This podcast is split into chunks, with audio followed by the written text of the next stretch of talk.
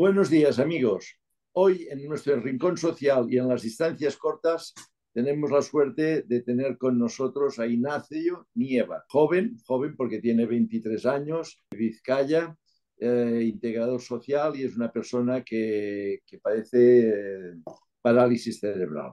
Hay un hecho más que curioso, es, es, es, es, fantástico, y es que es una persona que en las redes tiene 84.000 seguidores en Instagram y más de 135.000 seguidores en TikTok, que no es poco. Ignacio, buenos días. Explícanos, por favor, pues uh, de tu vida, tu infancia. Tu... Pues bueno, yo me defino como una persona de 24 ya años, recientemente los he cumplido, tengo parálisis cerebral y bueno, eh, hace unos años vi de la necesidad eh, de que fuésemos la necesidad que fuésemos nosotros las propias personas con discapacidad que pongamos por no yo siempre veía que a mi colegio venía gente a hablar de un colectivo que trabaja con el colectivo, pero que no pertenece al colectivo. Y es como si un, un hombre me viene a hablar de feminismo, que sí, que, que se puede apoyar y que es necesario, pero que no pertenece directamente al colectivo. Y entonces esto es lo que te llevó pues a, a hacerte influencer, a visibilizar sí y a sensibilizar, sobre todo sobre la parálisis cerebral, entiendo, o sobre todo las discapacidades. Sobre todas las discapacidades. Yo, yo soy integrador social y bueno, yo creo que es algo eh, muy necesario llegar a través de las redes sociales que, que hoy en día eh, estamos colgados todos todos y todas del teléfono, pues para que, te lleguen también pequeñas píldoras que, hagan la sociedad un poco más inclusiva y que esa integración social cada día sea un, un pasito más adelante en el que nos encontramos. Claro, por tu juventud, uh, pues tampoco puedes hablar de 20 o 30 o 40 años atrás, no. pero tú crees que lo estamos haciendo. Yo estoy en el, estoy en el mundo de la integración sociolaboral. Uh, conmigo trabajan bastantes personas, 5.000 personas con discapacidad. Um, ¿Tú qué piensas de, de, de, de, cómo está funcionando la integración uh, social de las personas con discapacidad en España? ¿Qué, qué, qué fallos le ves? ¿Qué, ¿Qué es lo que tendríamos que hacer que no estamos haciendo bien? Pues bueno, a mí, antes de reclamar y tal, yo creo que también es necesario eh, poner en contexto desde qué punto partíamos. Eh, yo lo, lo he escuchado, ¿no? Yo con mis 24 años no he sido consciente, bueno, ni consciente ni inconsciente, no era ni un espermatozoide, ni un óvulo pero, pero partíamos de una base que se agregaba que el año 1980 fue declarado como el, el año internacional del subnormal y ahora es un término que, que bueno, que en nuestras conversaciones eh, diarias todavía tiene que tender a, a desaparecer pero que ya oficialmente, gracias a la, a la evolución, perdón, eh, eh, ha desaparecido, ¿no? Pero nos queda mucho. Nos queda mucho, sí, nos queda mucho. Uh, por ejemplo, en la integración laboral, piensa que los datos, los datos son, son crudos. Sí. De cada cuatro personas en España que tienen discapacidad en edad laboral, solo trabaja una y si hablamos de discapacidades intelectuales, uh, mentales o grandes discapacidades, solamente trabaja una de cada diez. Uh, es, es, es, una barbaridad. ¿Tú, tú cómo, cómo te planteas tu, tu, tu, entrada en el mundo laboral?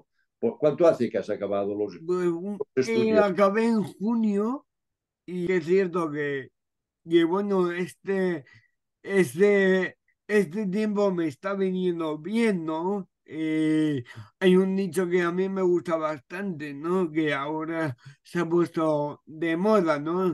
Eh, De la necesidad virtud, ¿no? Eh, yo, eh, pues yo creo que, que bueno, no, yo hubiese querido tener trabajo desde el 1 de septiembre de manera in- ininterrumpido, pe- ininterrumpida, pero también me está viniendo bien para sentar, para madurar más las ideas, el camino por donde quiero eh, enfocar eh, mi, mi vida profesionalmente hablando, ¿no? De la inclusión, eh, para esa inclusión real todavía falta remar muchísimo, ¿no? Y que rememos eh, todas las personas hacia la misma dirección, ¿no? Oye, una cosa, que sepas que hay influencers que ganan muchísimo dinero. A lo mejor has estudiado integrador social y tu, y tu mundo no es este, es el de, ser influencer. ¿Por qué crees que tienes tanto éxito? ¿Por qué tienes tantos seguidores? ¿Qué les das? ¿Qué encuentran en ti? Pues no sé, yo intento contar mi vida y, inten- y bueno, intentaba en mis inicios contar mi vida y mis experiencias y tal, y bueno, eh, hay que reconocer que mucha gente eh, me, me dice que, que mi virtud, una de mis virtudes es eh, cómo me expreso, cómo, cómo hablo, ¿no? Independientemente de la discapacidad. Hay gente que, que le puedes poner delante de 20, 40 personas y no te aguanta. Pues yo he de reconocer que me gusta porque siento una compli complicidad que, que, bueno, yo creo que capto la atención de una manera que, que lo sé explotar de una manera eh, buena para la sociedad, ¿no? Y que esa integración social llegue, ¿no? Para mí, eh, lo de las redes sociales, eh, yo, yo, para mí eso otra manera, como he dicho antes, para integrar a las personas en esta sociedad, ¿no? Porque todo el mundo no podemos saber Tú de todos los en, en educación ordinaria y sufriste bullying. ¿Cómo recuerdas esta etapa? Pues bueno, la, la recuerdo como una etapa verdaderamente negrísima. Es un capítulo ne- nefasto de mi vida que yo también lo encaré de una manera que no era bueno para nada, para nadie. Eh, frente al bullying hay dos eh, actitudes que se puede, que se puede orientar, ¿no? Eh, un niño, una niña que reciba esto y, y, y se, se encierra en su persona y una persona pues que, que intente, pues a mí yo, conmigo se porta mal, pues yo voy a, a devolver, yo me voy a comportar mal y yo me comporté mal. Y claro, eh, llegó una etapa de alguien el colegio solo me hacía ver eh, lo que yo hacía mal. Jamás eh, dio a torcer el brazo de aquí está sufriendo este tipo de acoso. Es más, mi, una tutora mía le dijo a mi madre, mi madre pediatra, que, que me lo estaba inventando para aprovecharme de la situación, ¿no? Y es algo que, que bueno, eh, yo también, yo no tengo el concepto de una profesora malvada y tal, aunque bueno, hubo muchos problemas, pero todo el mundo pues tenemos en nuestra situación de estar bien o estar mal. Seguramente esta profesora también pues en su vida personal igual tenía problemas, ¿no? Pero que nadie supiera ver que, que esa profesora eh, conmigo, mm, que alguien me tenía que prestar el apoyo, que vale, que mi PT me ayudó muchísimo. Eh, mi persona de, referencia de, de, educación y discapacidad. Pero era sola, única en, contra un muro de profesorado que, que bueno, que, que igual no habían sido dotados de herramientas para enfrentarse a, a un alumno a una alumna con discapacidad, ¿no? Y la mm. formación también del profesorado es algo crucial. Nosotros desde el Consejo Español para la Defensa de la Discapacidad y la Dependencia eh, pensamos que la educación ordinaria pues, pues, pues es inclusiva. Eh, en España hay unas 240.000 personas eh, con necesidades de adaptación y de estas personas necesidades especiales, ¿no? Eh, hay unas 180.000 en educación ordinaria, pero de estas 180.000 en educación ordinaria, hay un 90%, las estadísticas nos dicen que un 90% de las personas sufren bullying. Y, y, lo que me parece muy duro, Ignacio, es que tú no estás hablando de 30 o 40 años atrás, estás hablando de ayer, estás hablando de hace cuatro días. Que, que, Dime, dime, no, no, es que hace días que no tuvieras el apoyo que tenías que tener, me parece muy duro. Para empezar, como yo lo veo, en esta sociedad eh, no hay inclusión, hay integración, y es muy diferente. Pero a lo, eh, bueno, eh, recalco, en muchos colegios, en muchos colegios, en otros igual sí. Yo lo que conozco es que conmigo se hizo integración, pero no se hizo inclusión. Y para nada. Y, y bueno, igual se hizo algunas cosas como adaptar eh, los exámenes y tal, porque por ley lo tienes que hacer. Pero yo no me sentí incluido.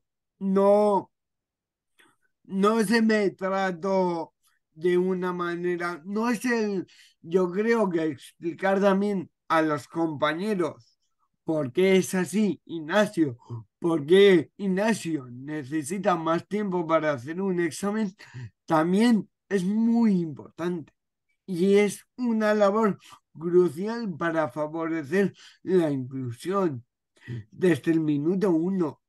Es que a mí una persona me dice, eh, con tu clase se, le explicó tu particularidad, eh, cómo eras y tal. Claro, eh, se le explicó una vez que ya los problemas habían llegado. No se le explica al alumnado antes en el minuto uno, ¿no? En muchos colegios sí, pero en otros muchos no. No. Yo, no, sé si conoces, Ignacio, que eh, en la LOMLOE, eh, pues de alguna manera, eh, en 10 años, pues los colegios de educación especial van a desaparecer, van a quedar como unas unidades de apoyo, van a perder los alumnos. ¿Tú qué opinas a la vista de tu experiencia de bullying? Para personas con discapacidad intelectual que les cuesta seguir la educación ordinaria, ¿cómo ves la educación especial? ¿La ves bien? ¿La ves mal? Yo, yo, perdón por interrumpirte. Eh, eh, yo la veo eh, necesaria, porque la inclusión, por desgracia, siempre no se puede dar, porque cada discapacidad es un mundo habría que, habría que fomentar que siempre que se puede, eh, habría que intentar que un alumno una alumna eh, se quede de y en, la educación ordinaria. Pero, pero hay eh, situaciones que no se puede dar esa escuela ordinaria. Pero también te digo, eh, vamos a empezar, eh, si se decide terminar, bueno, si se ha decidido así, vamos a mantenernos expectantes a ver cómo se desarrolla.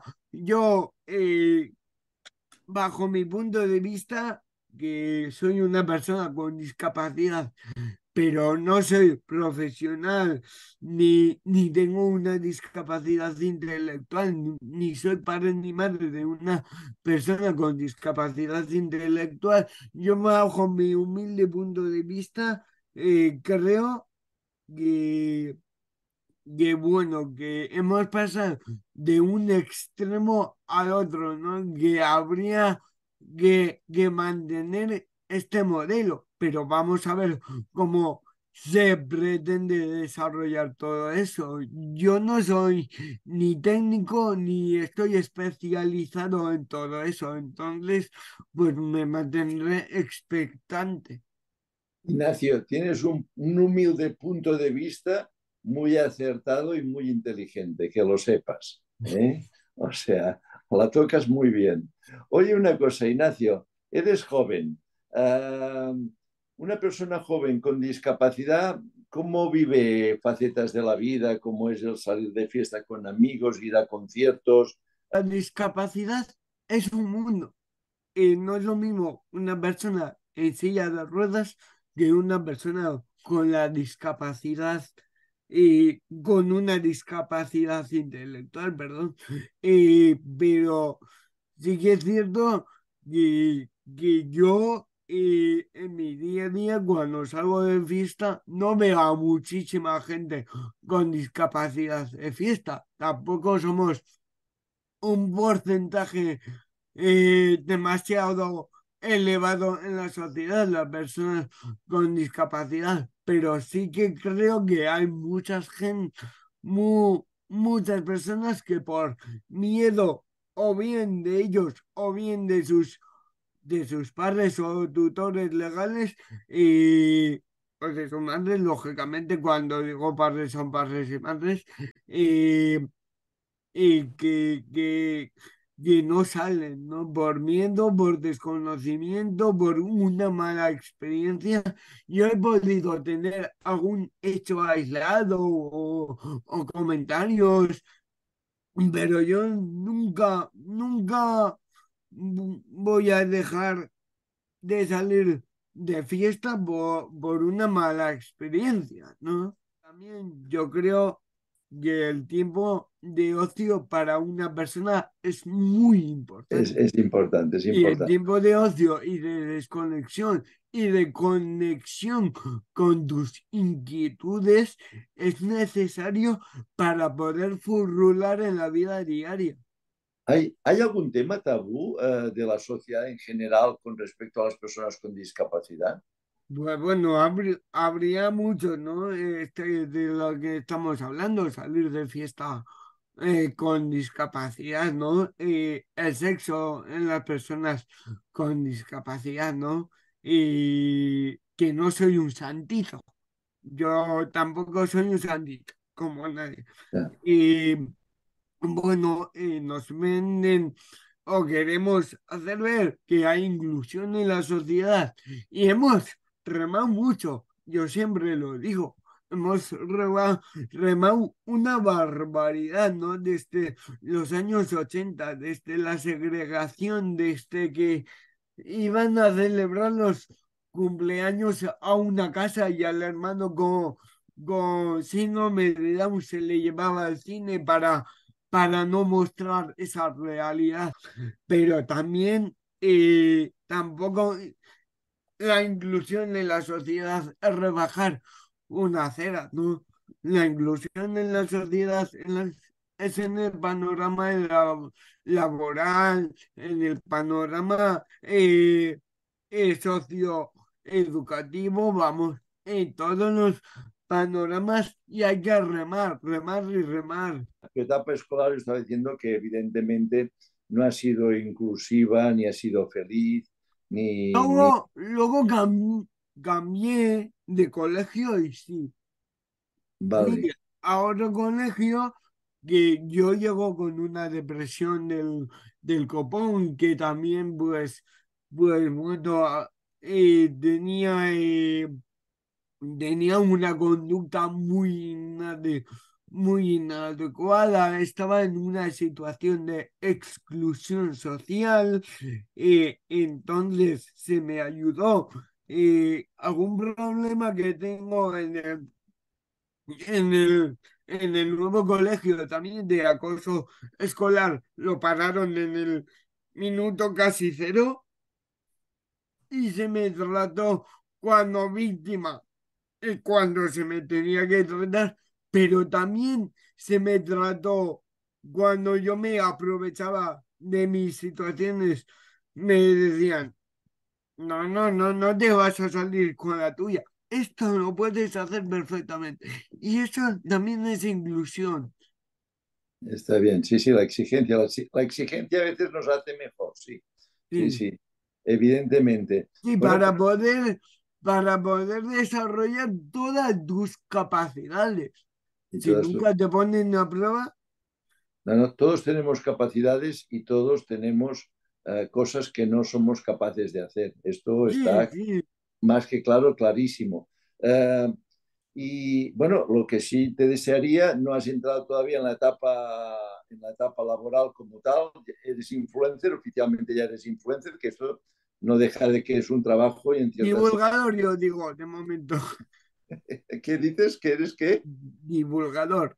Divulgador. Muy bien, muy bien, sí. Sí, sí, está bien, está bien, me gusta. No, no usemos palabras eh, que no nos tocan. Divulgador. Pues lo que sí que te desearía es que tuvieras un- una pronta inco- incorporación en el mundo laboral. En, en una de tus, en una de tus eh, participaciones en las redes decías que te gustaría participar eh, o formar parte del futuro gobierno. Parece ser que se ha formado gobierno y no han contado contigo. ¿Es así? Eso es Bueno. totalmente de tono de humor y totalmente de broma, vamos, solo faltaba. Sí, hombre, yo no tengo la capacidad de, de bueno, de moverme por, por esos mundos, de, de tener la rutina que un político tiene, ¿no? Que siempre nos fijamos en lo que hace malo, pero yo creo que también eh, es una virtud poder tener ese estilo de vida. Ignacio, llevamos media hora hablando, llevamos media hora hablando y, y evidentemente eres joven y con poca experiencia, pero rebosas sentido común. O sea, no, no has dicho nada fuera de lugar, no has dicho nada que no sea razonable, no has dicho nada que no sea acertado. Entonces, em, pues, pues yo creo, ¿Quieres que diga algo fuera de la realidad o qué? Si quieres lo digo, Alberto. bueno, si te has de quedar más ancho y has de No, no, disfrutar, no. Vamos a dejar así. dejémoslo así. Pues porque si tú fueras ministro uh, para en este gobierno actual que se acaba de constituir, uh, ministro para las personas con discapacidad uh, o ministro, ministro del Ministerio de la Discapacidad de las personas con discapacidad, ¿tú qué, qué, qué propondrías? ¿Qué cambiarías? ¿Qué harías? Pues bueno, esos porcentajes de, de, de las personas con, con discapacidad en el ámbito laboral o en el ámbito educativo o en el ámbito del, del ocio, de la cultura y tal, y lógicamente eh, hay que aumentarlo. Y, y, y hay que fomentar y son políticas más trabajo, más un buen asesoramiento para poder eh, explorar de todo esto, ¿no? Eh, y realmente eh, que la inclusión no sea un término de campaña o, o tal, ¿no? Estamos en un modelo de inclusión, dice mucha, mucha gente, ¿no? Mm, señores y señoras, hay que caminar todavía muchísimo, hay integración. Hace 40 años no había integración. Pero no, no se puede. Y el tiempo también es muy importante. No, y Sí. todavía tien- tenemos que creernos, ¿no? Eh, en un modelo de sociedad que también, al igual de las personas con discapacidad, hay mu- muchos colectivos que tienen que, que avanzar, ¿no? Como por ejemplo el colectivo de, de- del, femi- del feminismo, ¿no? Donde son afectadas la mitad de la población. Sí, Pero yo, por ejemplo, Ignacio, siempre digo que, que cuando hablamos de discapacidad no hablamos de un tema menor, estamos hablando de casi un 10% de la población y sí, estamos hablando de que, que cada tres familias, en una familia hay una persona con discapacidad, ¿no? Y entonces la, la inclusión, como tú tienes razón, eh, como durante toda la entrevista tienes razón, la inclusión no es inclusión solamente de las personas con discapacidad, es de las mujeres, de, de, de las personas con, con uh, tendencias sexuales uh, no, no, no, habituales, estamos hablando de razas, de religiones, eh, estamos en un mundo muy diverso y, y, aprender a vivir todos juntos. Es complicado, ¿eh? También la inclusión es, co es compleja. Sí, sí, sí, sí. sí es compleja, sí. No, no podemos eh, pretender que haya dale, eh, inclusión en una legislatura. No, lo que Porque pasa es, que... es algo que, que, nos va a ocupar y nos está ocupando décadas. Sí, sí, la, la, las cosas, lo que pasa es que las cosas se pueden hacer y, y se, se, está avanzando por temas de raza, sexo, ideología.